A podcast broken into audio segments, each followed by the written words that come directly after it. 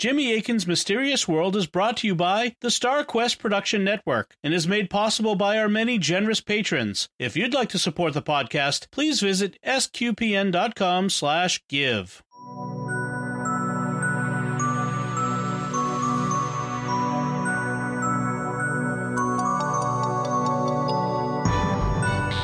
You're listening to episode 259 of Jimmy Akin's Mysterious World, where we look at mysteries from the twin perspectives of faith and reason. In this episode, we're talking about whether it's possible to weigh the human soul. I'm Dom Bettinelli, and joining me today is Jimmy Akin. Hey, Jimmy. Howdy, Dom. So, what is the human soul? Is it something that could ever be scientifically detected? In 1901, an American physician named Duncan McDougall decided to try and find out. He shocked many people, including fellow scientists, when he published his results, which showed a measurable loss of something at the moment of death. Had McDougall detected the departure of the human soul? Was his interpretation of his findings correct? And what have other researchers found? That's what we'll be talking about on this episode of Jimmy Akin's Mysterious World. Jimmy, what should we say to begin? This one is going to be really, really weird. Easily one of the weirdest things that we've ever covered, and uh, maybe the weirdest. And no, it's not an April Fool's episode. Also, during one segment today, we'll be speaking with John G. Kruth, the executive director of the Rhine Research Center, who has done research pertaining to our topic today. So, who's the main figure in our mystery? His name is Dr. Duncan McDougall, and he was a medical doctor from Haverhill, Massachusetts. He was born in the 1800s and died in the 20th century. And he did a fascinating series of experiments starting in 1901, the first year of the 20th century. He was very interested in the idea of the soul, and he proceeded to develop a fascinating theory about it. The first plank of his view was reasoning his way to the conclusion that if it exists, the soul must be a space filling substance, something that fills space. And he argued for that conclusion this way, but spoiler warning if what he says doesn't make sense to you, that's okay. It doesn't make sense to me either. I, I don't think the argument he makes is a good one, but here's what he said. If personal continuity after the event of bodily death is a fact, if the psychic or mental functions continue to exist as a separate individuality or personality after the death of brain and body, then such personality can only exit as a space occupying body, unless the relations between space objective and space notions in our consciousness, established in our consciousness by heredity and experience, are entirely wiped out at death, and a new set of relations between space and consciousness suddenly established in the continuing personality. This would be an unimaginable breach in the continuity of nature. It is unthinkable that personality and consciousness, continuing personal identity, should exist and have being, and yet not occupy space. It is impossible to represent in thought that which is not space occupying as having personality, for that would be equivalent to thinking that nothing had become or was something, that emptiness had personality, that space itself was more than space, all of which are contradictions and absurd. In essence, his argument is that he can't imagine a soul that's not a space filling substance. Mm, well, maybe he can't, but I can, and so I don't think this is a good argument. And many, many theologians also can imagine a soul that is not a space filling substance. In fact, it's the standard view in the history of Christian thought that the soul and other spirits are not extended in space, they don't fill it. But let's grant him the idea that the soul is a space filling substance for the sake of argument. McDougall then moves on to the second stage of his argument. According to the latest conception of science, substance or space occupying material is divisible into that which is gravitative, solids, liquids, gases, all having weight, and the ether, which is non gravitative. Here, he's arguing that if the soul is a space occupying substance, it must either be made of matter that is subject to gravity, in which case it would have weight, or it's made of ether. The idea of ether may not be familiar to many listeners, except as a gas that puts you to sleep. Is that what McDougall's talking about? Yeah, the sleeping gas is not the kind of ether he's discussing. Uh, instead, he's referring to what was often called the luminiferous or light bearing ether. In his day, scientists had had evidence for quite some time that light had wave like properties, but you generally need a medium for a wave to propagate. Uh, waves in water don't propagate without water, and sound waves in the air don't propagate without air. So they reasoned that since light propagates to us from the stars, all of space must be filled with a medium that allows light waves to propagate to the Earth. And they called this material the light bearing or luminiferous ether. Today, standard physics doesn't accept the idea that this ether exists, but in McDougall's day, it was a standard opinion. And so McDougall reasoned that if the soul is a space filling substance, it must either be made of matter that is subject to gravity or ether, which is not subject to gravity because that was one of its properties. Once again, he had a hard time imagining that it could be made of ether, so he ended up concluding that it's probably made of matter and has weight. So he said to himself, Let's science. Let's get some sick people and weigh them as they die to see if their weight changes. Weighing people as they die? How did he go about doing that? He basically got a big scale, a big enough that you could put uh, the sick person and his bed on top of it and weigh them together. This was the kind of scale that used sliding balances. Um, when I was growing up, you'd see this kind of scale, or at least a version of it, in doctors' offices all the time, though I don't know if they use them as much today. Basically, this type of scale has a balance bar that fits into a little slot, and when you step on the scale, the balance bar shoots up and goes clunk at the top of the slot. Then the doctor or nurse slides the weighted balances along the bar to bring it back down into balance. And from how they move the sliding weights, they can read off how much you weigh. Today, we have accurate home scales and we do a lot of telemedicine. So I just weigh myself and tell my doctor the reading. And I don't know if she has one of those sliding balance scales in her office or not. I've never really noticed. In any event, McDougall got a really big scale, big enough that you could put a whole bed on it. And it was the kind that had a balance bar with an upper and lower limit, so the bar would go clunk when it hit the top or the bottom limit. Wouldn't people find it creepy to be weighed at the moment of their death? Many people would find it creepy, but he obtained informed consent, so the patients he used knew what would be happening and they agreed to it. He also picked patients who were near death already, and specifically, he picked ones that had diseases that didn't make them move or thrash around a lot so that the movements wouldn't interfere, any movements they would make wouldn't interfere with the scale. Specifically, he got patients who had what they then called consumption. Today, we call it tuberculosis, and it's a bacterial infection of the lungs. So if you hear him say consumption, just think tuberculosis. We're fortunate that tuberculosis is rare today, and we have antibiotics to treat it, though we do have to watch out for antibiotic resistant forms of the bacteria that cause it. But back when McDougall did his experiment, they didn't have antibiotics, and consumption was a leading cause of death. McDougall also used one patient who was in a diabetic coma, and the situation with diabetes was also different back then. Today, diabetes is very common due to the bad dietary advice the government has been giving under the influence of big food.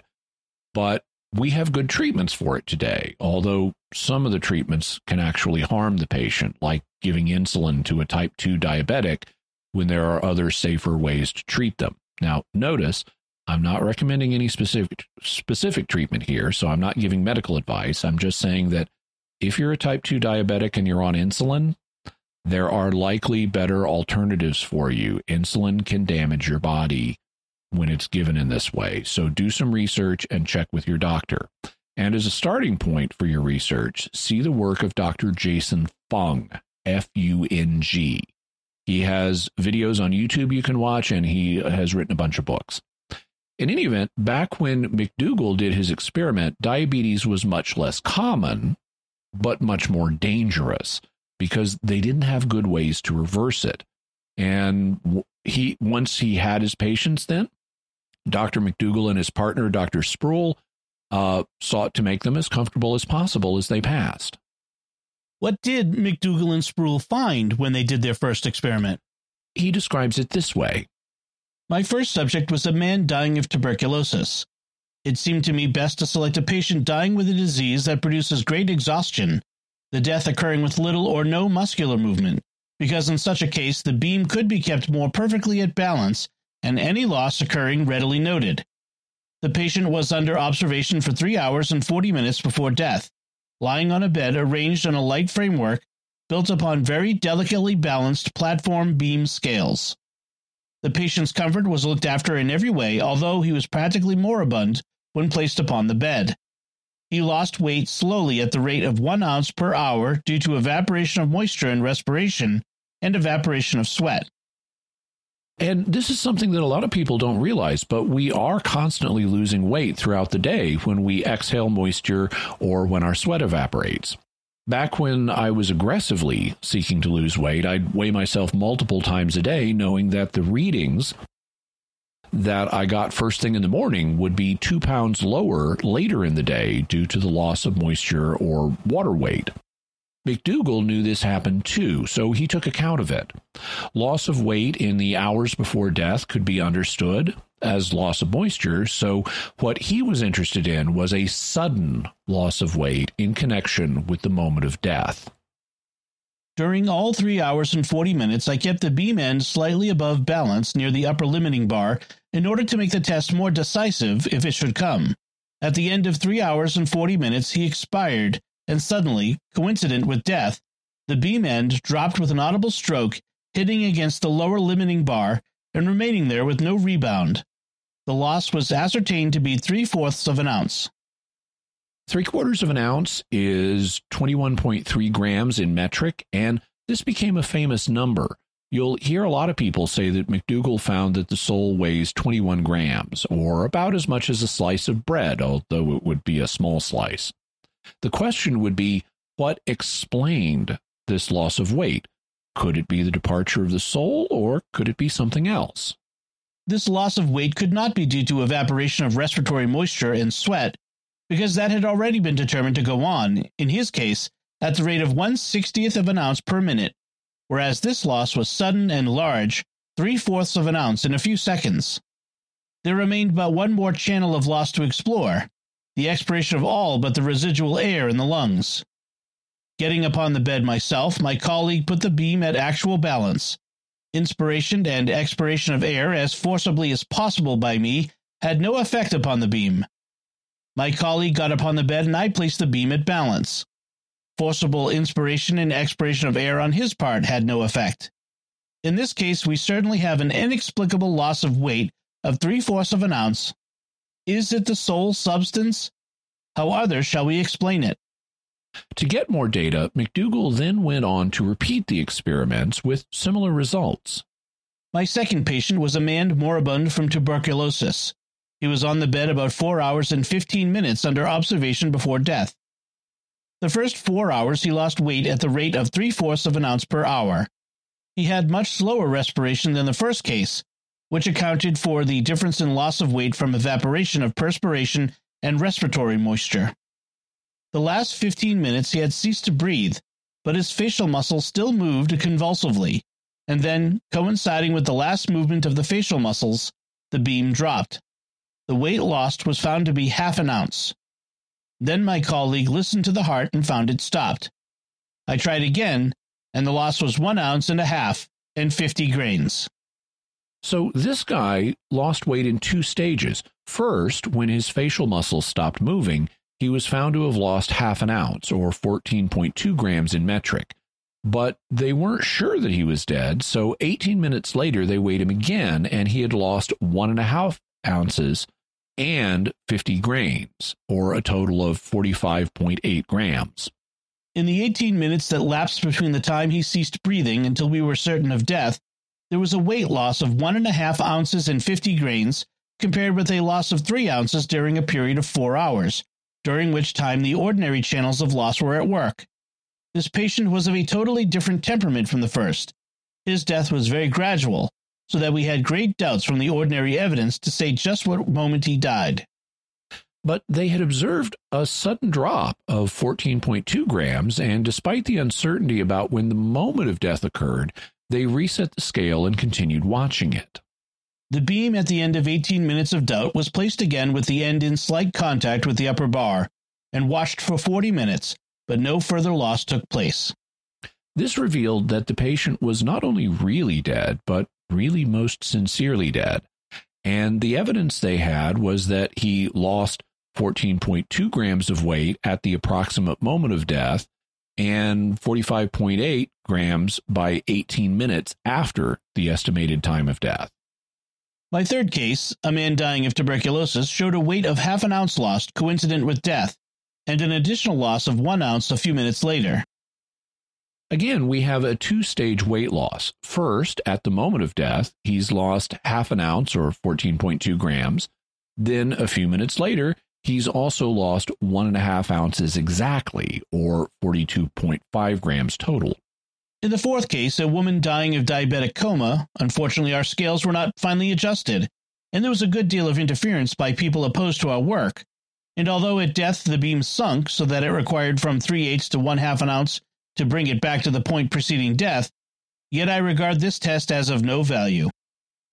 It's interesting that McDougall says that there was a good deal of interference by people opposed to our work.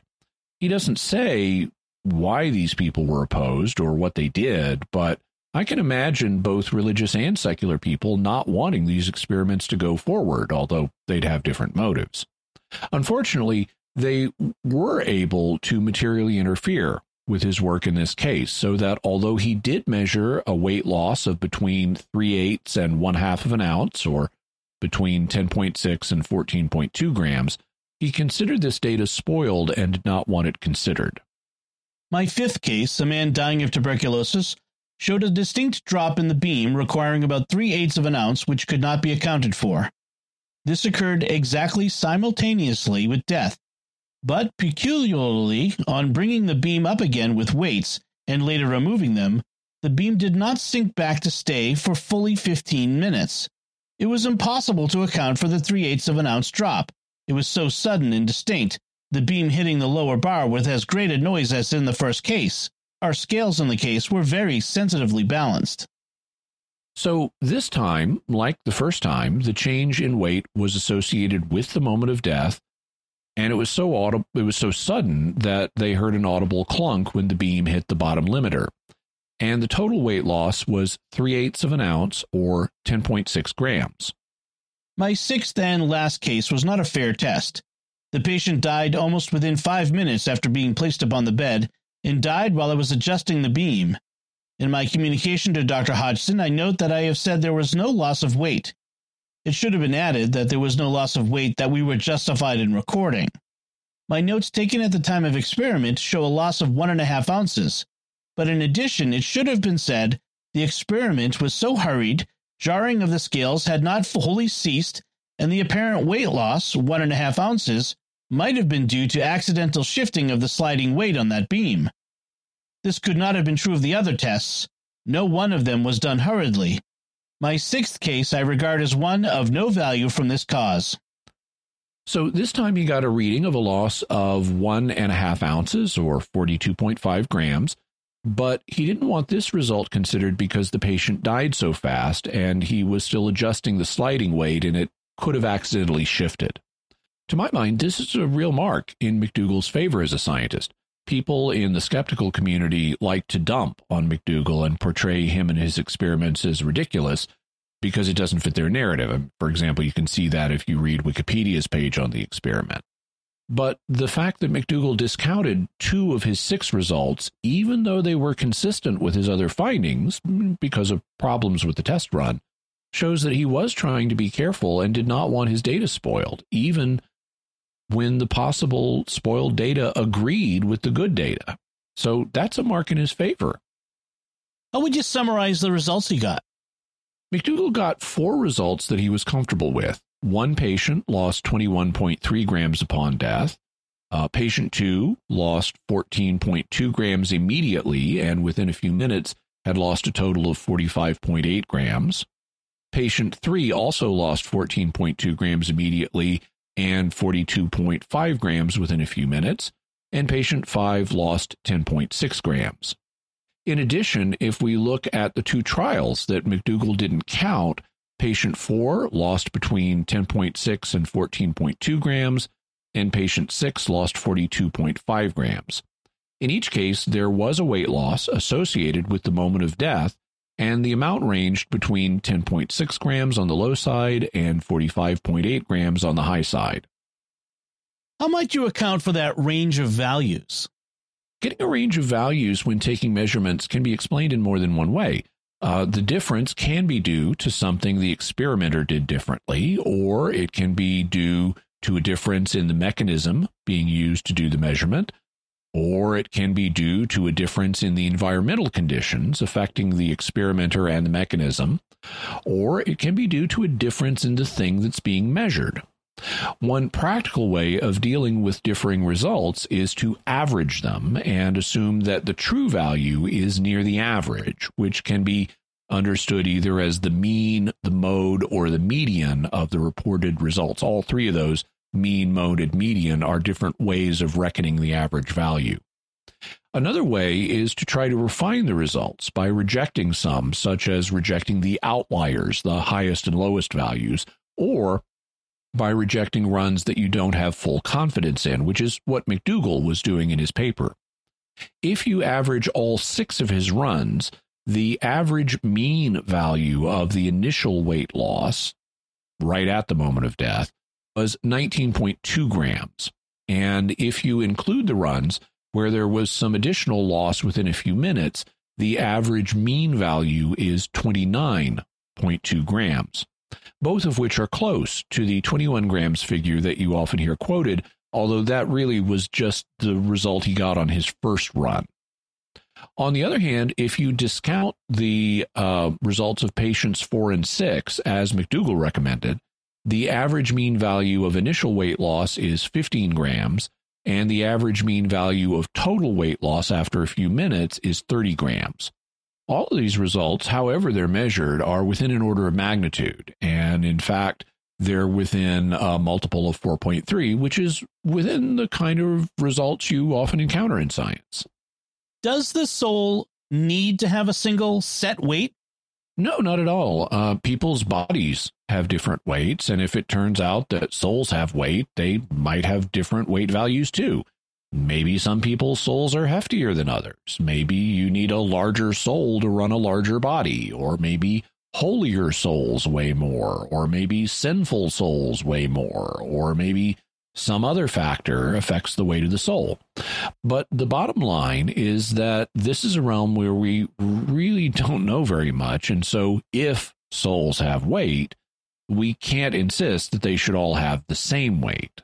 In episode 203, we talked about the possibility that animals have an afterlife. And you concluded that we have at least some evidence that at least some animals may. However, a popular idea in our culture is that animals don't have souls, or at least they don't have the kinds of souls that can survive death. Did McDougall ever run this kind of experiment on animals? He did. He also ran it on dogs. The same experiments were carried out on 15 dogs, surrounded by every precaution to obtain accuracy, and the results were uniformly negative no loss of weight at death. The dogs experimented on weighed between 15 and 70 pounds and the scales with the total weight upon them were sensitive to one sixteenth of an ounce. The tests on dogs were vitiated by the use of two drugs administered to secure the necessary quiet and freedom from struggle so necessary to keep the beam at balance. The ideal tests on dogs would be obtained in those dying from some disease that rendered them much exhausted and incapable of struggle. It was not my fortune to get dogs dying from such sickness. And that has led to some criticism. The fact he says that he couldn't get dogs who were dying of a sickness that would keep them quiet has led to the inference that he must have gotten healthy dogs and then poisoned them, possibly with the same drugs that he used to keep them quiet when he placed them on the scale. But there are some problems with this criticism. I mean, first, he doesn't actually say that he poisoned the dogs. He he may seem to imply it, but you know, hypothetically, he might have gotten dogs that were sick and dying, just not of the same kind of diseases that would keep them from moving and trying to get off the scale. But second, and more fundamentally, they're just animals being used in ex- in an experiment, and lab animals die all the time. So, you know, get over it. Um, third, he probably got them from a dog pound, and dogs who go there are usually put to sleep, so they would have died anyway. And fourth, he gave them drugs to sedate them. And so, whatever the cause of death, it was a peaceful death that was free from suffering. So, he didn't treat them inhumanely. But the takeaway is that he didn't get any weight loss at the moment of death from the dogs at least within the sensitivity of the scale he was using, which was 1 16th of an ounce or 1.8 grams. So perhaps dogs have souls that weigh less than 1.8 grams and he could just couldn't detect them. In science, it's important that the results of an experiment be replicated by others. Have others tried to replicate McDougall's results? Yes, though not with human beings. Instead, they've tried to replicate them using animals. Duncan McDougall published his results in the April 1907 issue of American Medicine and simultaneously in the Journal of the American Society for Psychical Research. This article inspired a high school physics teacher and a physiography professor from Los Angeles named H. Laverne Twining to run a similar set of experiments on mice. And since mice are so small, Professor Twining used an extraordinarily sensitive scale that could measure a hundredth of a microgram.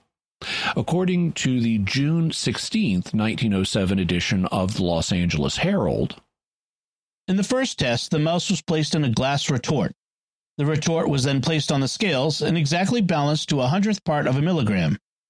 Next, a few lumps of potassium cyanide were placed on the scale pan, which held the retort, and the scales were rebalanced. When all was ready, the potassium cyanide was picked up with forceps and placed in the retort with the mouse. A few short struggles, and the mouse made his final kick. Immediately, the lever swung considerably, indicating a loss. From the time of the first movement of the lever till it recorded the greatest amount of loss, five seconds on the stopwatch were noted. The scales were then rebalanced, taking 4 milligrams to replace the weight lost. Several other mice were treated in the same way, and in every case, there was a loss varying between 1 to 4 milligrams. The question was how to explain this loss, and after considering various options, Twining formed the hypothesis that it was due to loss of moisture.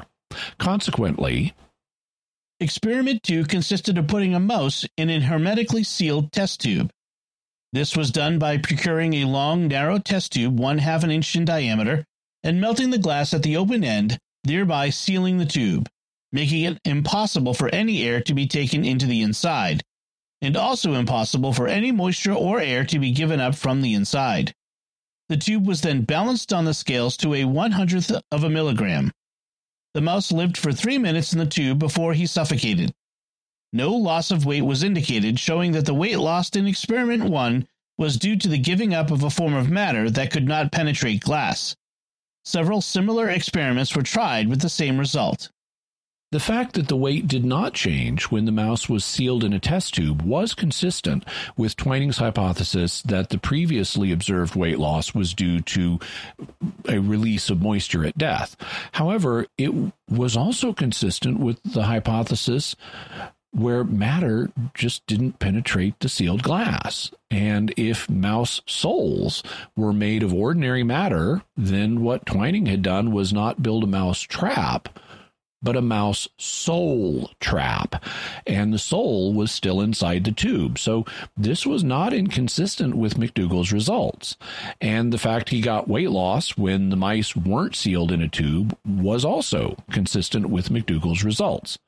Then, nearly a hundred years later, a physicist named Lewis Hollander tried a replication and published the results in the year 2001 in the Journal of Scientific Exploration. Here's the abstract of that article. 12 animals, one ram, seven ewes, three lambs, and one goat were studied. At the moment of death, an unexplained weight gain transient of 18 to 780 grams for 1 to 6 seconds was observed with seven adult sheep but not with the lambs or goat. The transients occurred in a quiet time at the moment of death when all breathing and movement had ceased.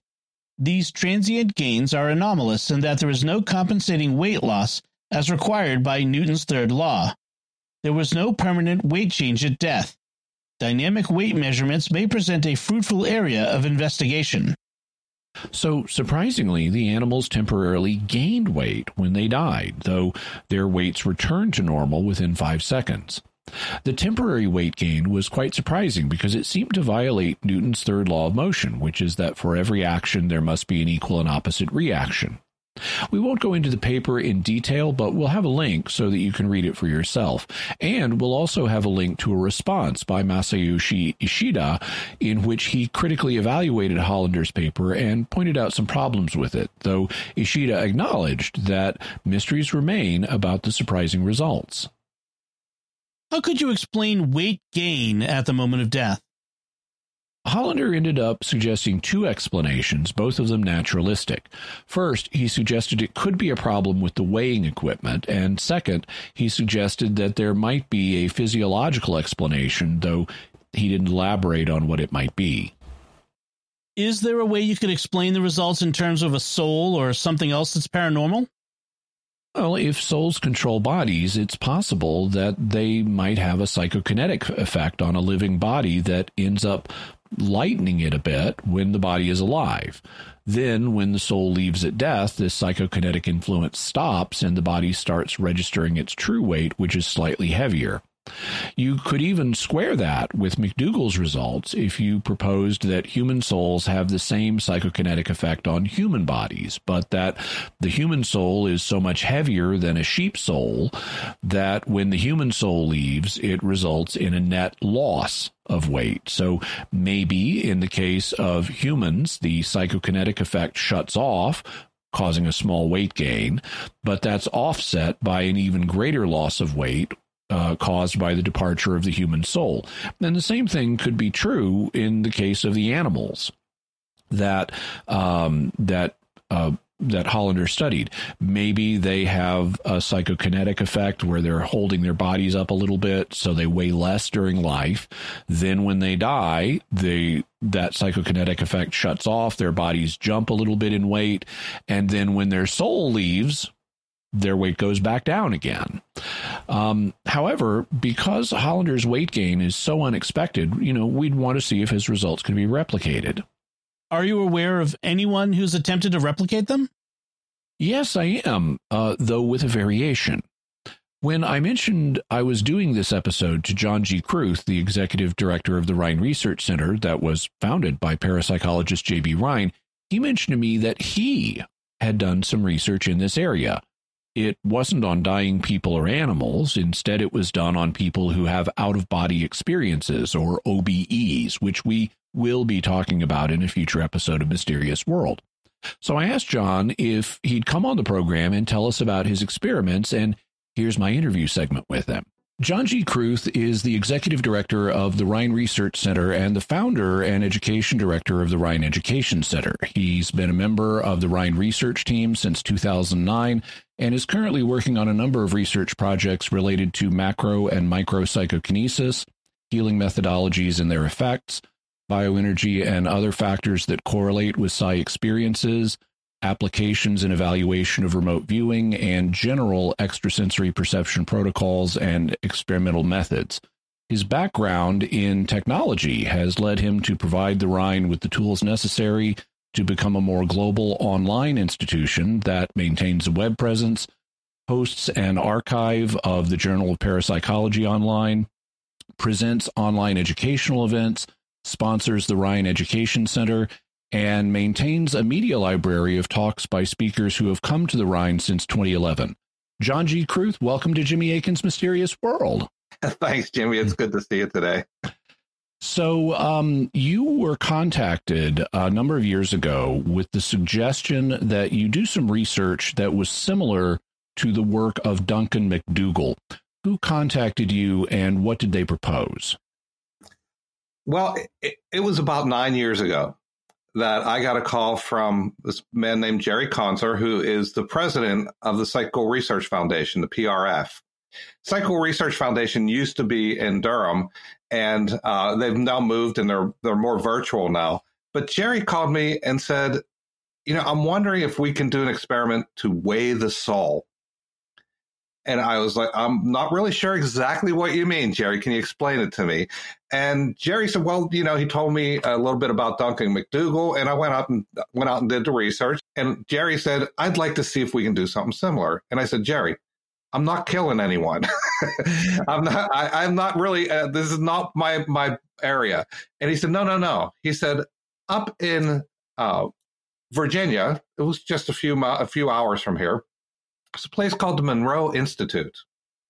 Monroe, Monroe Institute is famous for training people to go into states of consciousness, which allow them to leave their body and then return again. There's a man named Bob Monroe who, back in the 1960s through the uh, about the 90s, uh, did a lot of experimentation on his own related to out of body experiences and found training methods to help other people as well. And so Jerry said, why don't we get some of those people to come down and see if when they leave their body, if we can measure a difference in their weight? Thought, well, okay, that's possible. It just so happened that I had these special scales that were in the Rhine Research Center in our labs that um, hadn't been used in a number of years. They came from a man named Lou Hollander. In 1990s, Lou Hollander wanted had heard about Duncan McDougall and wanted to replicate the experiment, but instead of doing it with people, Lou Hollander was going to do it with animals. He had animals that were destined for slaughter, and he euthanized them under um, w- working with a, a veterinarian, he euthanized them and used these special scales to weigh whether they were um, whether they lost weight at the time of death. Well, Lou's work when he started to started to study, he could since he was working with animals, he could take a lot more precautions than he than we than uh, Duncan McDougall was able to with people.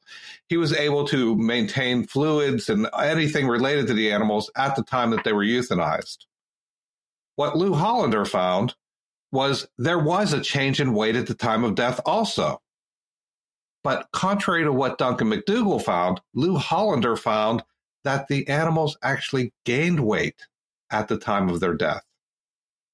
And I believe it was uh, about uh, anywhere from from about again about twenty to uh, about forty five grams that were difference. That was a difference here, and that's 45 grams. There's 28 grams in an ounce, so that's getting close to two ounces. It's more than an ounce that they gained in weight.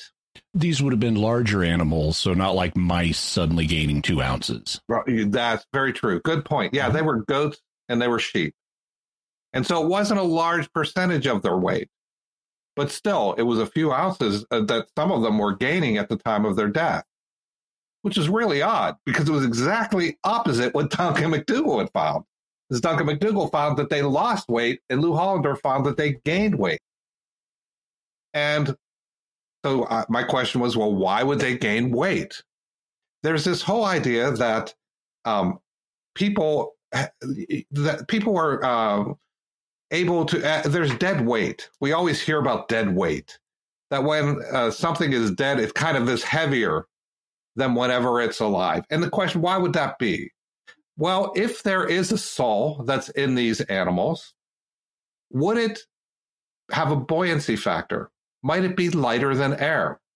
You often hear about uh, people when they have near death experiences that they float towards the ceiling and they're viewing things from above. Maybe that's because these are the theories, right? Maybe that's because their soul is lighter than air and it floats to the top floats above and they're viewing things from above. You don't really hear people floating down and viewing from below.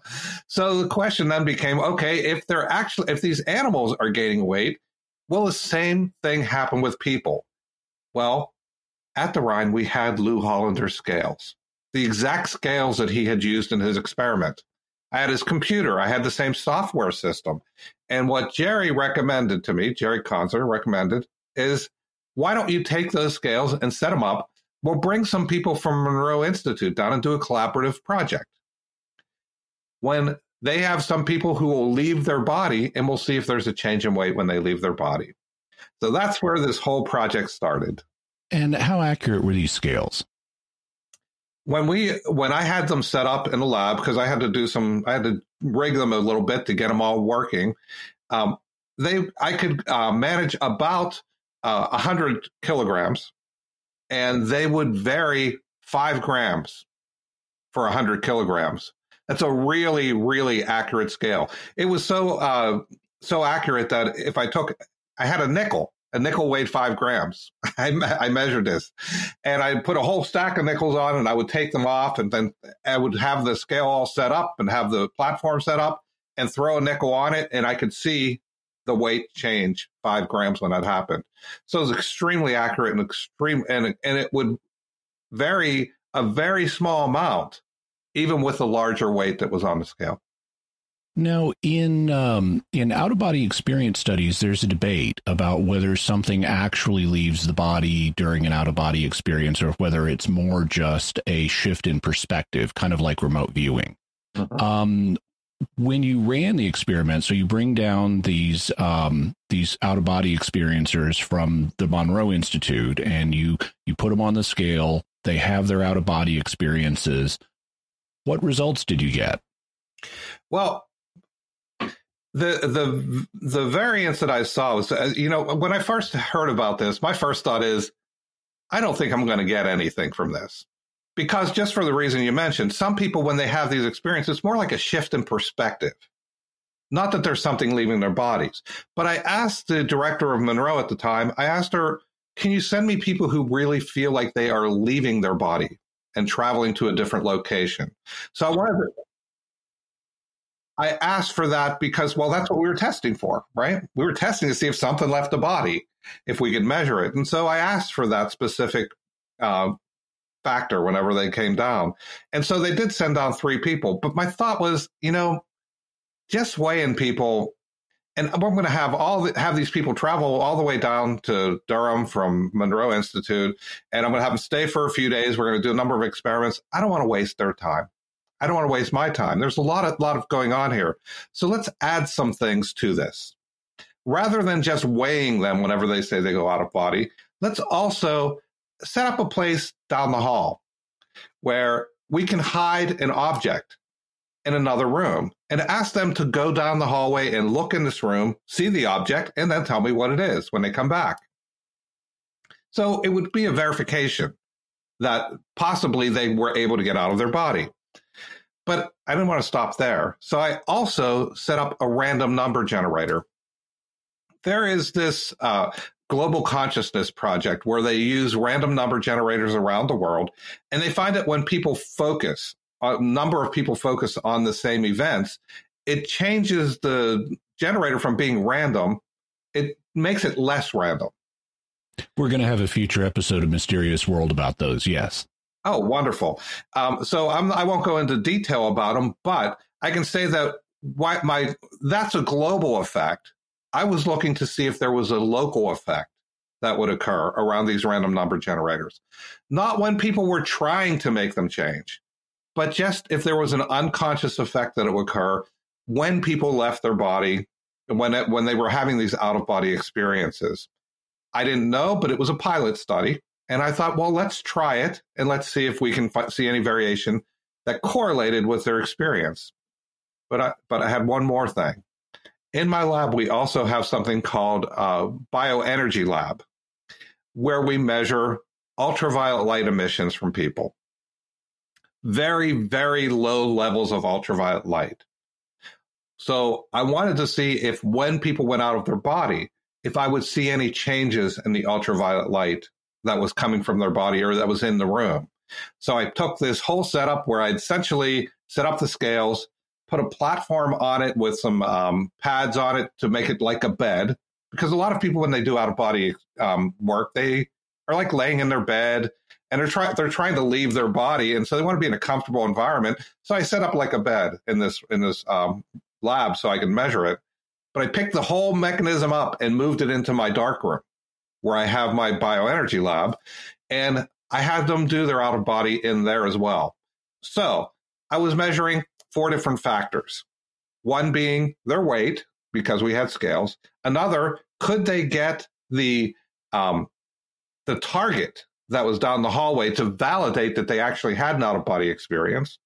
A third was was there any change in the random number generator, which would show that there might be some sort of unconscious activity that might be affecting the environment?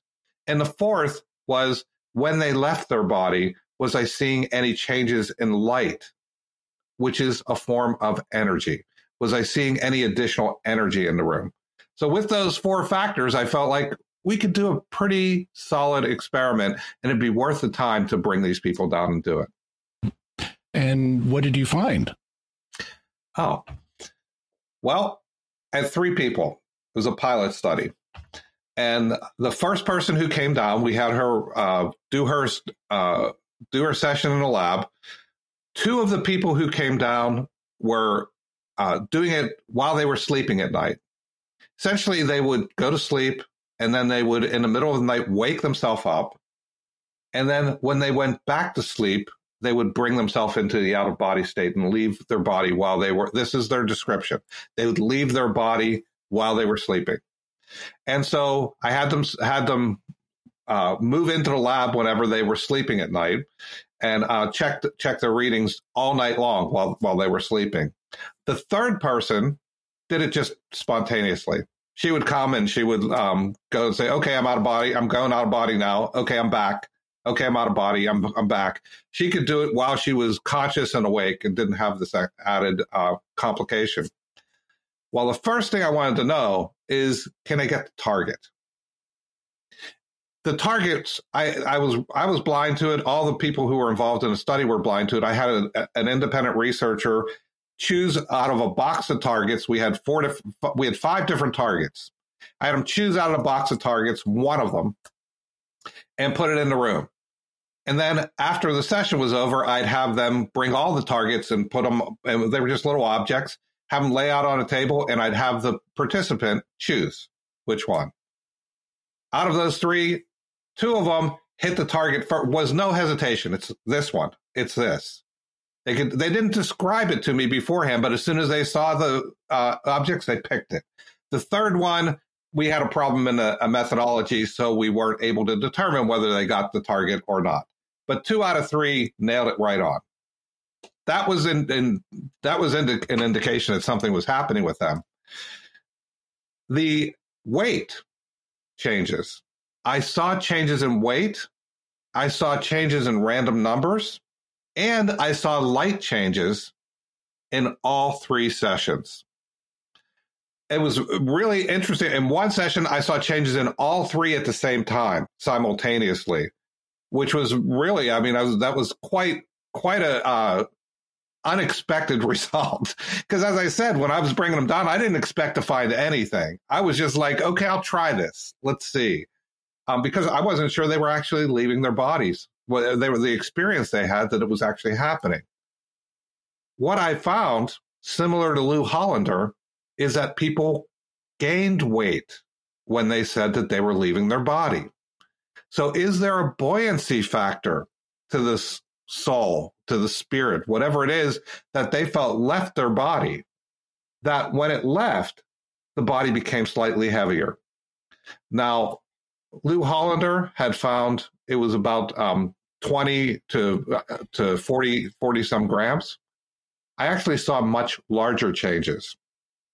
I saw changes that were closer to uh, a, uh, an ounce and a half of changes that were coming from from this at the time that they were actually experiencing out of body. It was a big change that I was seeing, and it was a gain in weight. I saw I could see it. Um, I'd I'd see the weight as they were as they were sleeping or as they were doing this experiment. It would stabilize for a period of time for a number of minutes, and then it would quickly raise, rise, and they'd get much, much heavier. And I could see that continue on for 12, 15 minutes. And then it would, just as quickly as it went up, drop back down and come back to pretty much the same weight that it was before. You wouldn't expect anyone laying on a scale, a bed on a scale, you wouldn't expect them to change weight at all. you might expect them from their breathing, from movements, you might see different things. and I tested all those things. That was my my control conditions was having them do some meditations and doing some deep breathing, having them uh, just lay there and move around in different ways, and I saw the effects of those uh, things on the scale. Nothing like the results I got whenever they actually said they were leaving their body. It was very different. So um, the idea of buoyancy of there being, and these also were not full deaths. This is just an out of body experience. So you might have seen even bigger effects if someone actually died, but that's not the subjects you were using. That's and that's not the study. I, I, I told Jerry I'm not killing anyone. I, I maintained that throughout the study. yes.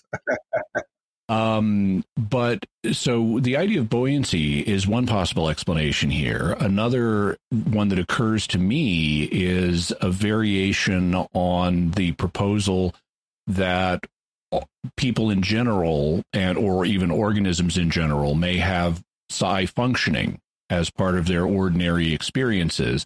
And it, it occurs to me that one way that could manifest would be just like we use our muscles to navigate our environment and hold ourselves up and assume postures, we might be doing something similar just as an assist with psychokinesis. And organisms, including humans, might make themselves a little bit lighter than the, the raw matter in their bodies as they navigate or as they assume certain postures. And the removal of a soul or the change in focus, even if nothing's leaving the body, the change in focus could affect that psychokinetic lightning in a way that makes you appear heavier on a scale. What would you think of that proposal? Well, that's definitely a possibility. I mean, we we have no idea what it might be causing this effect. So it's okay for us to look and, and explore different things. And some of the things I did, for example, in the interest of science, I took a nap on this scale in the middle of the day to see if when I slept, if there was any variation and no changes. I spent a lot of time on the scale trying to see if I could produce the variations to test out the scales to see if there was anything. And I wasn't able to reproduce the same sort of thing.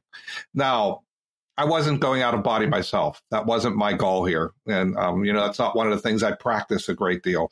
Um, so I wasn't, I, beyond that though, could there be some sort of PK effect? Well, of course.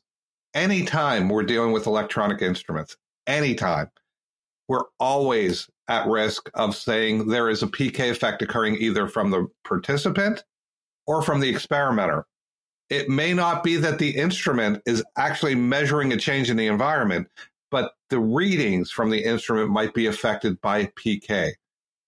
So there's always a variation possibility. Now, this was a pilot study, which is a study done typically in preparation for a larger scale study. Have you published the results of this or have you done a follow up study? So there's, I, I, have not published, and there's two reasons I haven't published. Um, first of all, because it was a pilot study, there were only three participants.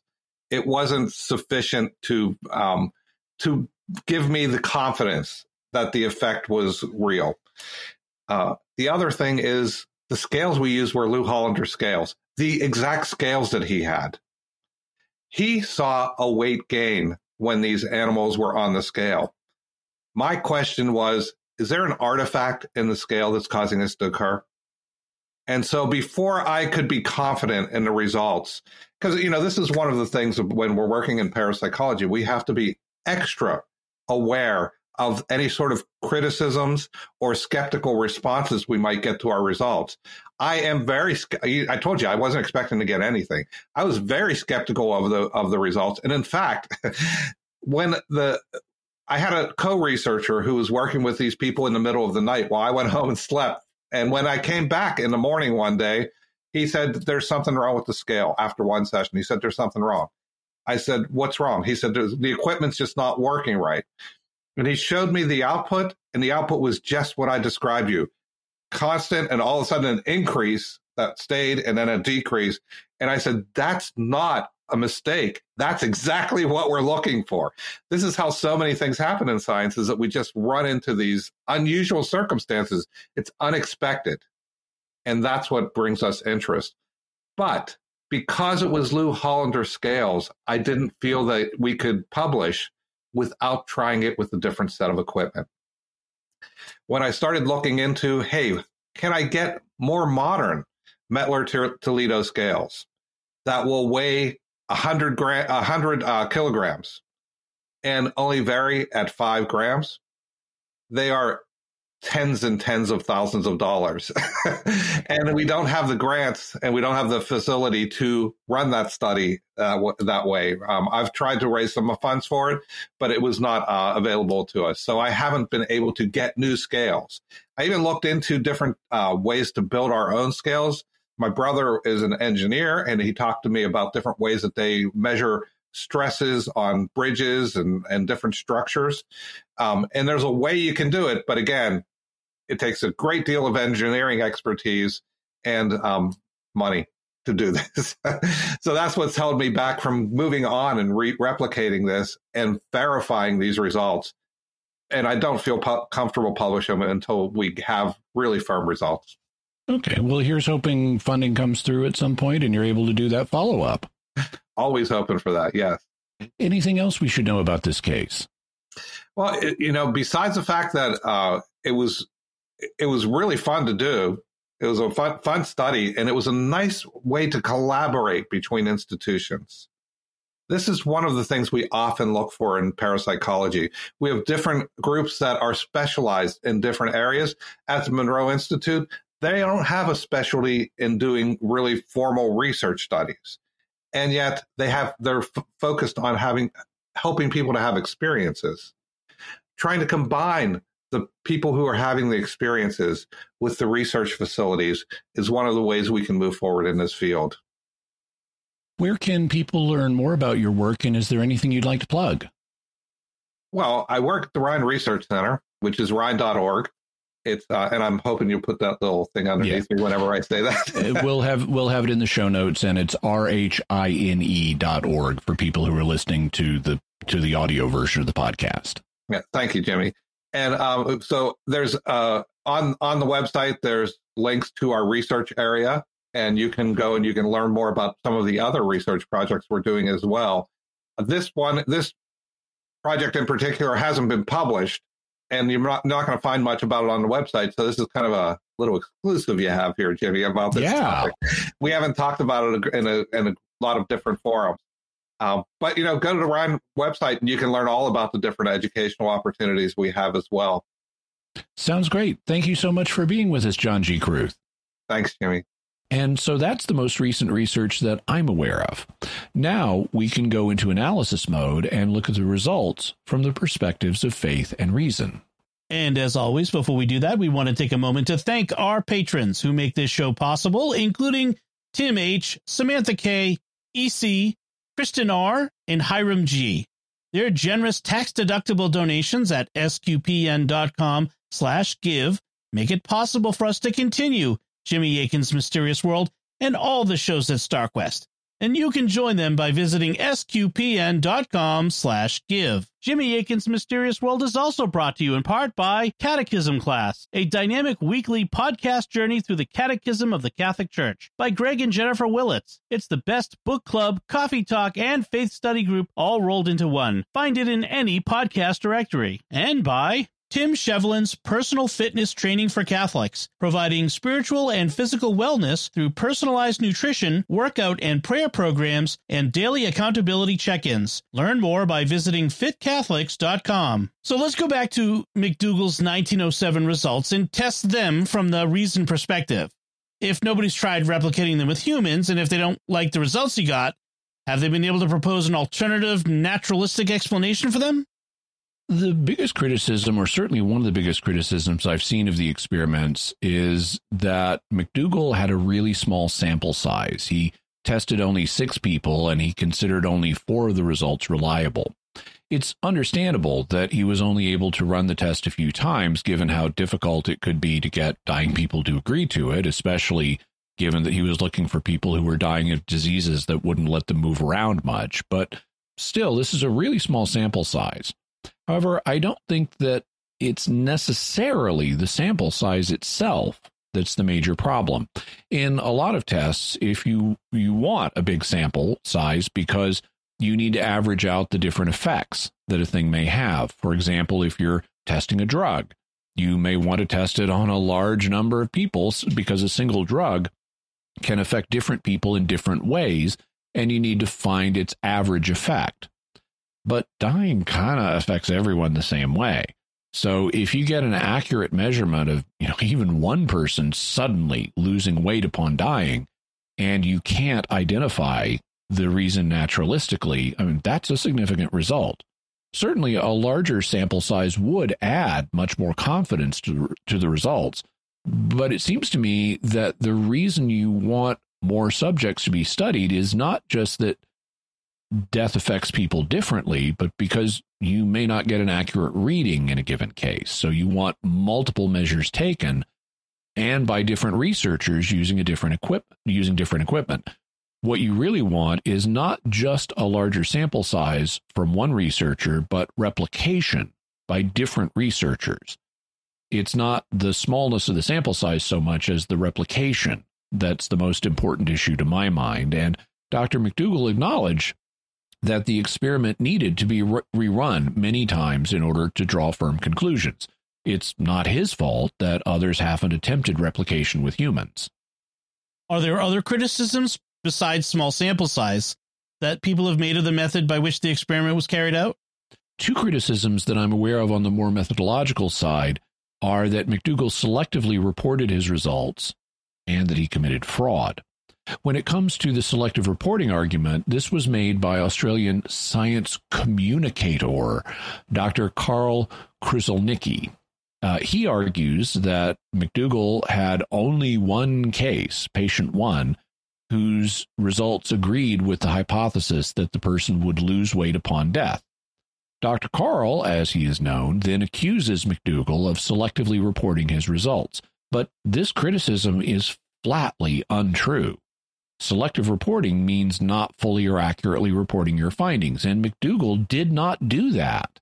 He reported the results of all six of his trials on humans and described them in significant detail. Furthermore, all six of the results indicated weight loss upon death, even the two cases that McDougall thought should not be relied upon. So Dr. Karl is just wrong on both counts. And frankly, I'm baffled that he would make this claim.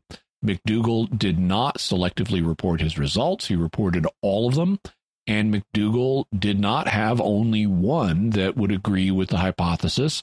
All six of them did. Uh, frankly, I would expect more even from a science communicator like Dr. Karl. What about the charge of fraud that McDougall faked his results? One always has to be aware of the possibility of fraud because it does happen in the scientific world and more than a lot of people think. But you can't simply dismiss a result you don't like by saying, oh, it must have been fraud.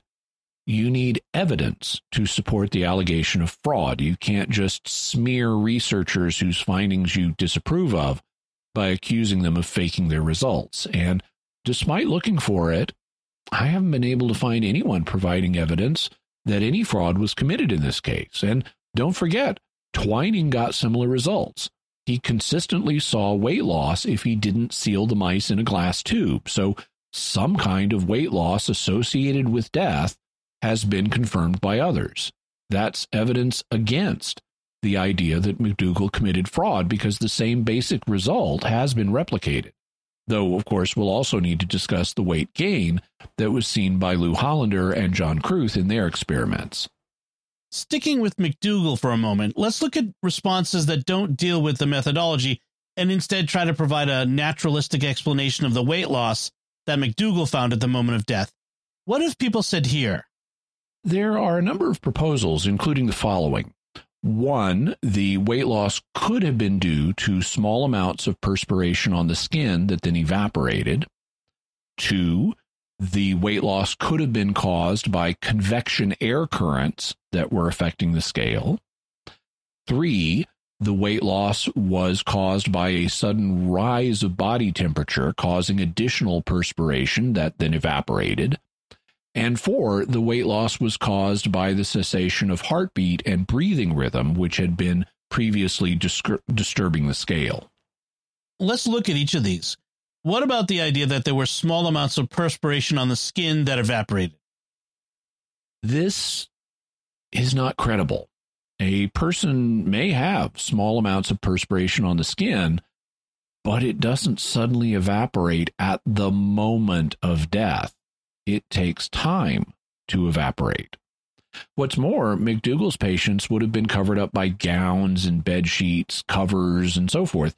So most of the sweat on their skin would have been absorbed by the bedclothes and remained to be weighed by the scale. There would not have been 10 to 45 grams of sweat released on the skin right at the moment of death.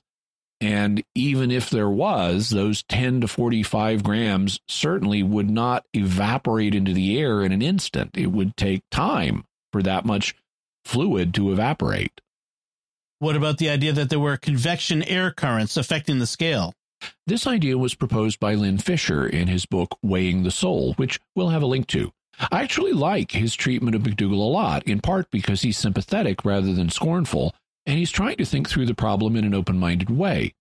But his convection current proposal didn't make any sense to me when I read it. Fisher proposed that the convection of the air currents was caused by the cooling of the body upon death, resulting in the scale changing reading, and that didn't make any sense. It's true that the body loses heat after death, a phenomenon known as algor mortis, which is Latin for the coldness of death. But your body doesn't suddenly drop multiple degrees when you die uh, enough to drive air currents to remove 10 to 45 grams from a scale. When a person dies, the wind does not suddenly swirl around the body forcefully because of a sudden loss of body temperature. Instead, algor mortis sets in slowly, and your body temperature gradually decreases over hours, which is how medical examiners can estimate how many hours ago a person at a crime scene died you don't have a sudden massive loss of heat at the moment of death. So this theory doesn't explain McDougall's results. What about the opposite claim that there's a sudden rise in temperature that caused notable perspiration that then evaporated? Has anybody proposed that? This was actually one of the first proposals to be made. It was suggested by Dr. Augustus Clarke in the pages of the journal American Medicine after McDougall published his results and the two debated it back and forth in the journal for several months. The idea is that when you die, you stop breathing, so your lungs are no longer being cooled by taking in air, and your overall temperature rises temporarily before algor mortis sets in. Clarke claimed that this would produce sweating, this rise in temperature since your lungs are no longer being cooled, and that the sweat would then evaporate. Clarke even suggested that this was why McDougall got different results with dogs, because dogs don't sweat. Instead, they pant, you know, they do that to cool themselves. And obviously, dead dogs don't pant. So when the dogs died, they didn't release any moisture to be evaporated due to a temporary rise in body temperature. But first, Clarke was wrong about there being a notable overall rise in body temperature after death. The cessation of the lungs breathing does not contribute very much to the cooling of the body when it's alive, and the body is always discharging heat into the environment by radiating it away through the skin. And that radiation of heat continues at death, and there isn't an overall notable rise in temperature upon death. Further, even if there was, and 10 to 45 grams of sweat suddenly appeared on the skin at the moment of death, it wouldn't instantly evaporate into the air. It takes time for sweat to evaporate, and a lot of such sweat would have been trapped by the bedclothes and still be impacting the scale. So, this argument also doesn't work. Then, what about the final argument we're considering that heartbeat and breathing rhythms stop and this results in a change on the scale? It's true that breathing and heartbeat will cause you to bounce up and down slightly when lying in a bed. And it's true that this will cause uh, the bed to bounce up and down very slightly on a scale, introducing noise into the measurement of weight. Then, when the person dies, the breathing and heartbeat stop and the noise goes out of the system. this results in a weight measurement that is in the middle, higher than the lowest readings, but lower than the highest readings.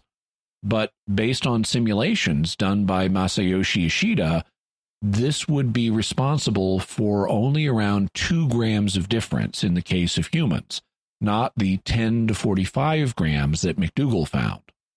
We'll have a link to a paper where Ishida goes through all that in great detail, as well as providing replies to the temperature and sweat objections we've looked at, plus a couple more that we won't cover for reasons of time and simplicity. What about the weight gain results that were reported by Lou Hollander and John Kruth? How could those be explained? We'd need to look at some of the same considerations. Uh, John pointed out that uh, one of the reasons he didn't publish was because this was just a pilot study and he only had a sample size of three. Um, we have no indication of fraud or equipment failure in these cases. They also seem to have eliminated things like vibrations and changing positions on the scale.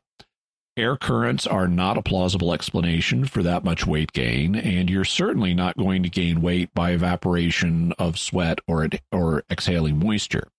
But since both of these results were obtained with the same set of equipment, it needs to be replicated with other gear in order for us to have confidence with the results. Assuming that these results hold up upon replication, what might explain them?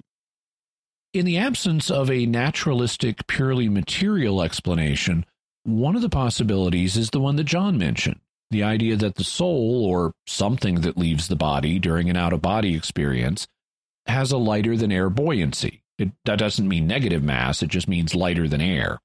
So when this thing leaves the body, the body is no longer being buoyed up by it and its weight on the scale increases. Another explanation is the possibility that I mentioned that organisms use psychokinesis when navigating their environments, and the result is that they use pK to hold themselves up or in place, which slightly reduces their weight in a normal situation. But when they die, or when something leaves the body, or just when they're directing their psi to another location, it disrupts this pK effect and they appear to get heavier. The McDougall result of weight loss and the Hollander Kruth result of weight gain point in opposite directions. How could those be squared from the reason perspective? Well, one or the other or both uh, findings could be mistaken. That's something we'd need further research and replication to clarify. However, if both findings hold up, there would be ways to reconcile them. As I mentioned, it could be that during normal situations where the organism is alive and not having an out of body experience, there is a lightning effect like the one that Hollander and Kruth measured, whether it's due to buoyancy or pK or something else. But then this is offset in organisms like humans at actual death by the loss of something that has a bigger effect than the lightning effect. And so the net weight of humans goes down at actual death. Then let's look at the issue from the faith perspective. What can we say about McDougall's findings here? The first thing I'd like to say is that McDougall's overall hypothesis that souls are made of a space filling substance that is subject to gravity, meaning it, that it has mass, is mm, very much out of sync with classic theological views. There isn't time to go into a technical discussion of all the distinctions regarding the soul that are permitted in Christian and Catholic theology. Maybe we can do that in the, a future episode. But allow me to point out two teachings that have been infallibly defined that are relevant to our question. The first is that God created two realms, the spiritual realm and the corporeal or bodily realm, and that man shares in both of these realms since he has both a body and a spirit. The second is the idea that the rational soul is the substantial form of the human body. So it integrates the body and makes the body it makes it makes it the body of a specific person. The first of these principles in particular at least creates tension with McDougall's proposal. Why would the idea that man participates in both the spiritual and the bodily realms create tension with McDougall's view? Because by infallibly defining this, the church has infallibly defined that the two realms are different. The spiritual and the bodily are not the same thing. Now, in light of modern science, it's very easy to identify the bodily realm with the realm of, you know, physical matter and physical energy. And that would indicate that whatever the spiritual realm is, it's not or wouldn't seem to be the realm of physical matter and energy, which would suggest that man's spirit is not made of physical matter and energy, which, you know, are really the same thing since matter and energy mutually convert, uh, E equals mc squared and all that. But McDougall's view seems to suggest that the soul is made out of physical matter and energy. He says it's a space filling substance that's subject to gravitation, and if it's subject to gravity, it must have mass. And the only things that we know of that have mass are subatomic particles. And that would suggest that the soul is either made of atoms or the constituent parts of atoms, which would put it in the realm of physical matter and energy. So there's at least a tension between the church's view and McDougall's. Are there ways you could try to harmonize these ideas? There are. I can imagine ways to square them. They're rather technical and they'd take rather a long time to go through, so I won't go into them in detail. However, consider the possibility that spirit and matter are two different manifestations of one underlying thing. In that case, the spiritual realm and the corporeal realm would be two different things, just like the church defined, but also they would be related to each other. And we know they are related to each other because spirits, including angelic spirits and human spirits, are able to affect matter. Despite being pure spirits, angels are psychokinetic, and we see them manipulating matter in the Bible. While human spirits in this life are able to manipulate their material bodies and keep their material bodies alive. So they are related to each other. What this harmonization would do is allow the causal arrow to point the other way so that matter could in some way affect spirits. Like when you receive optical information through your eyes, which are physical, and that has an impact on your spirit learning things about your phys- body's physical environment. There's more to say here, but I don't want to spend a lot of time on this because actually, this isn't my preferred solution on theological grounds, I have a really hard time imagining that the soul itself is made out of stuff that has any physical matter and thus is subject to gravity. Do you have an alternative that would explain McDougall's findings? I do, and to make it clear, let me give you an analogy. Suppose that you're taking a bath. It can be an ordinary bath in water, or it could be a mud bath, or almost any kind of bath you'd like as you're taking the bath, you're soaking in a tub that's filled with the substance that you're bathing in. But then, when you get out of the tub, some of that substance, whether it's drops of water or mud or something else, is going to stick to you and come out of the tub with you. So maybe your soul, on this analogy, is taking a bath in your material body. But then when you die and your soul comes out of your material body, it takes some of that matter with it. So some of the atoms or subatomic particles are stuck to your soul the way water or mud can be stuck to your body. Why would matter be stuck to an immaterial soul? Because we know that the immaterial soul is able to affect the matter in your body. If nothing else, your rational soul is affecting the matter in your brain as part of the rational thought process. As the synapses in your brain fire or refrain from firing, that physical process is somehow influenced by your rational soul. But your rational soul's influence seems to be mental. So we have mental influence of matter or mind over matter. The name for that is psychokinesis in addition to other influences your rational soul has on the matter in your body, it's got a psychokinetic grip on some of the particles and atoms in your brain. But we obviously don't normally have robust psychokinetic abilities in this life, so there's a limit to what an ordinary embodied soul can do by illness or injury, the matter of your body can cease responding to the soul that's keeping it alive. For example, if someone stabs you in the heart with a butcher knife and you're a normal person, you can't just psychokinetically heal yourself of a massive heart wound. Your body stops responding to your soul's efforts to keep it alive and dies, ejecting your soul in the process. But your rational soul still has that psychokinetic grip on some of the matter in your brain, at least. And what if, as part of its effort to keep the body alive, your rational soul is trying to psychokinetically hang on to that matter in the brain. I mean, after all, that's part of its job, part of what it needs to do.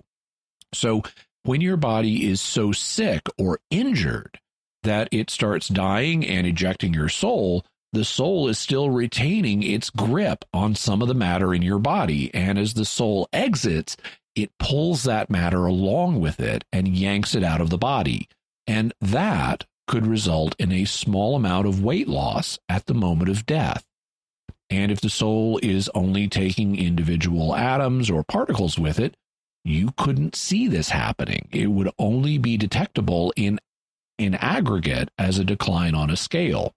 At least that's one way I can imagine this happening. I can think of others too, but we'll stick with this one for purposes of our discussion. In any event, I can imagine ways to say that the soul is purely immaterial and still produces a measurable weight loss upon death. Let's take this model and see if it can explain other things that McDougall and others found in their experiments. What about the fact that some of McDougall's subjects lost additional weight a few minutes after death? One of them even seemed to regain a bit momentarily before losing it again. I think that the model I've proposed is consistent with those findings. Modern medical science recognizes death as a process rather than something that just occurs in a split second. And from a theological perspective, we don't have any reason to challenge that. It's obvious that, or seems obvious, that the dying process is just that it's a process. In some cases, that process may happen very rapidly, but not instantaneously. And part of that process involves a struggle to stay alive with your body and spirit trying to rally to put things back together and reestablish normal function. So, in the case of some of McDougall's subjects, there may have been a relatively clean death with a single moment of weight loss, while in other cases, the process took longer to play out, with the rational soul holding on to more matter, resulting in an initial weight loss as when the soul started to separate, and then a second greater weight loss when it finally separated. And perhaps in one case, the soul started to come loose, producing a material weight loss. Then it tried to reintegrate, restoring some of that mass, only to fail in the end, resulting in that weight going away again. At least those are possibilities for what could be happening. What about the results that McDougall and others got with animals? The animals in question were dogs, mice, sheep, and goat. And the results were different, so we'll need to look at them individually.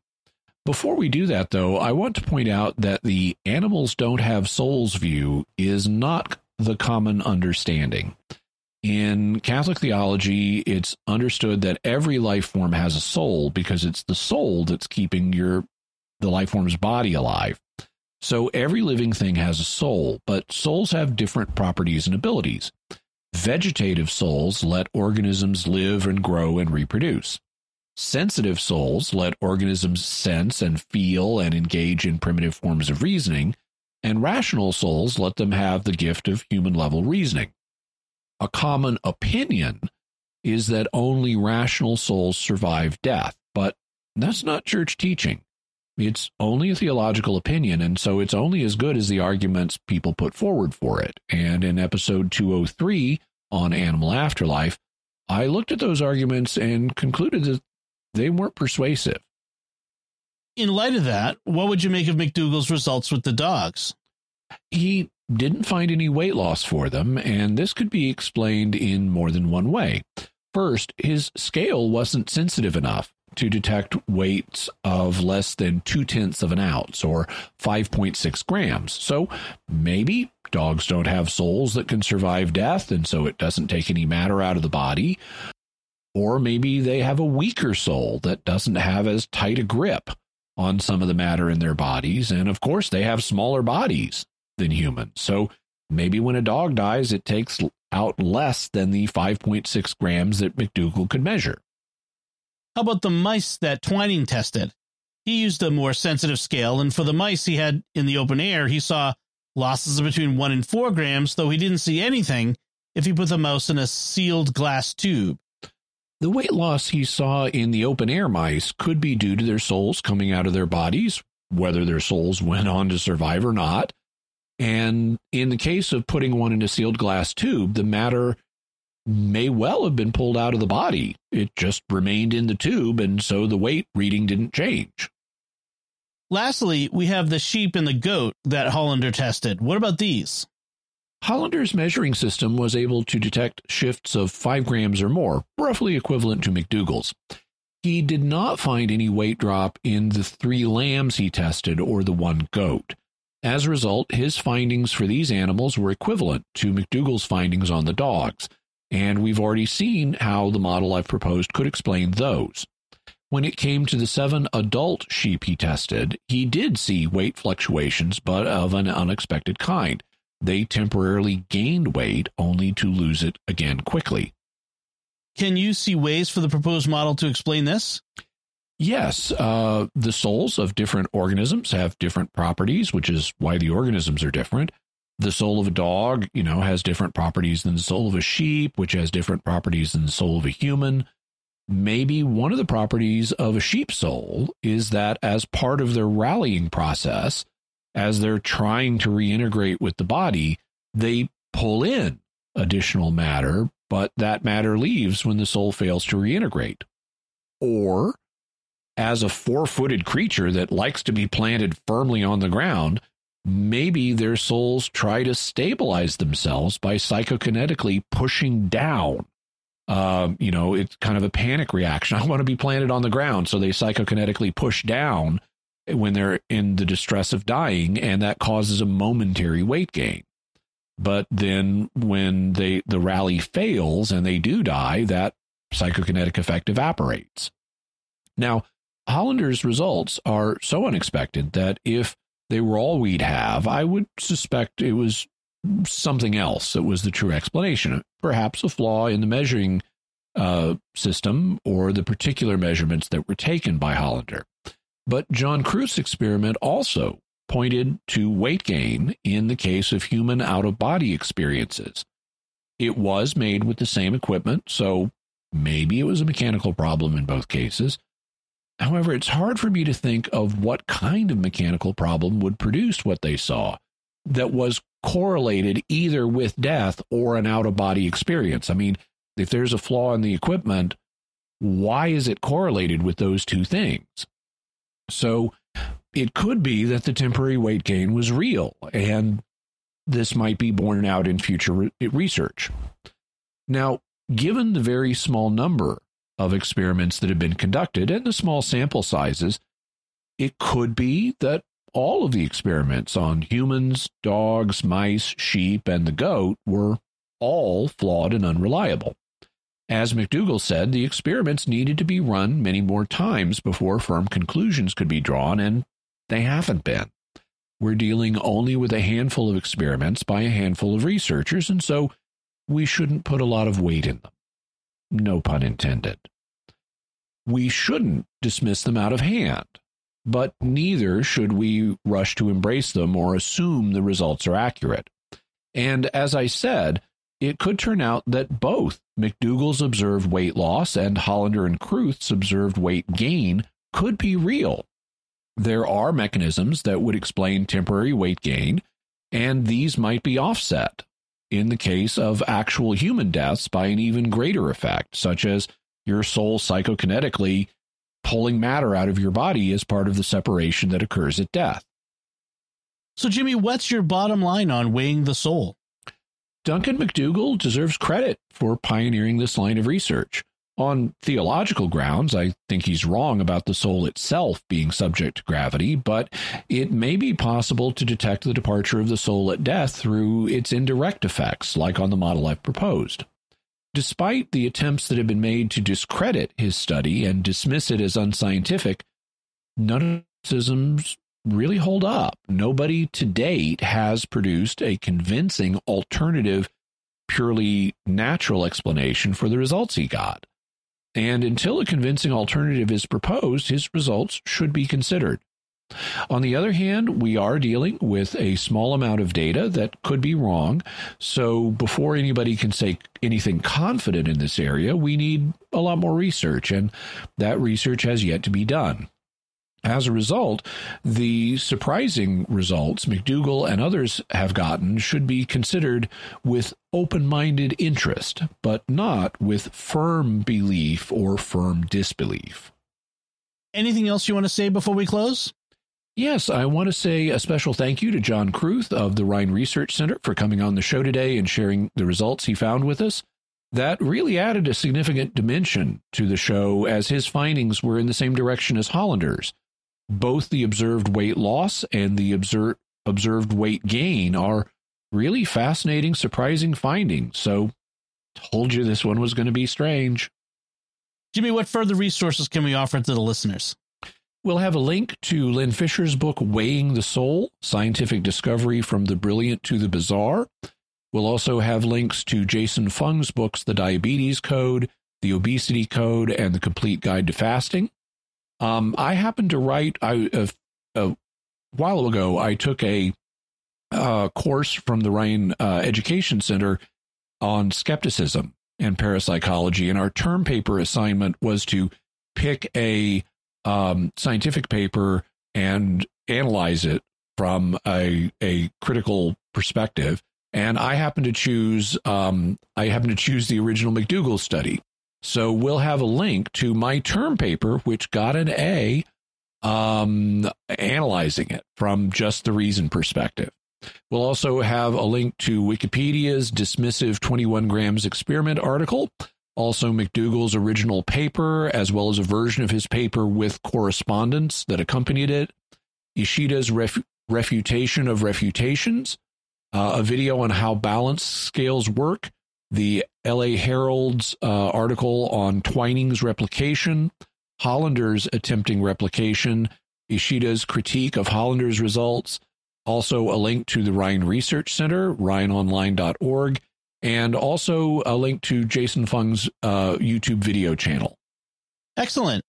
So uh, that'll do it for us this time. We would love to hear your theories about weighing the soul or other ways of scientifically detecting it. You can let us know by visiting sqpn.com or the Jimmy Akin's Mysterious World Facebook page, sending us an email to mysterious at sqpn.com, sending a tweet to at mys underscore world, visiting the StarQuest Discord community at sqpn.com slash discord, or calling our mysterious feedback line at 619 738 4515. That's 619 738 4515. And I want to say a special word of thanks to Oasis Studio 7 for the video and animation work in this episode. You can hire them if you have a need for video and animation work. Also, I suggest that all listeners check out uh, what they do at my channel, youtube.com slash Jimmy Akin, where we have the video version of the podcast as well as other videos I do. And I am trying to grow my channel. We're trying to get to 40,000 subscribers at the moment, so I'd really appreciate it if you would take the time to click the subscribe button and hit the bell notification so that you always get a notification whenever I have a new video, whether it's Mysterious World or one of the others I do. Jimmy, what's our next episode going to be about? Next week, we're going to have another visit by John Kruth of the Rhine Research Center and he's going to be telling us about a poltergeist case that he investigated. A little boy was at the center of the case, and he seems to have had an effect on all sorts of electronic devices, the kind which are so common in our 21st century lives. So, we're going to be telling you the story of the 21st century poltergeist. Looking forward to that. Folks, be sure to share the podcast with your friends and write a review in Apple Podcasts or wherever you get your podcasts to help us grow our community and reach more listeners. You'll find links to Jimmy's resources from our discussion on our show notes at mysterious.fm slash 259. And remember, to help us continue to produce the podcast, please visit sqpn.com slash give. Jimmy Akin's Mysterious World is also brought to you by Fiorvento Law PLLC, now assisting clients with expungements and set asides of Michigan convictions. To learn more, call 231 202 3321 or go to fiorventolaw.com. F I O R V E N T O law.com. And by Deliver Contacts, offering honest pricing and reliable service for all your contact lens needs. See the difference at delivercontacts.com. Until next time, Jimmy Akin, thank you for exploring with us our mysterious world. Thanks, Dom. And once again, I'm Dom Bettinelli. Thank you for listening to Jimmy Akin's Mysterious World on StarQuest.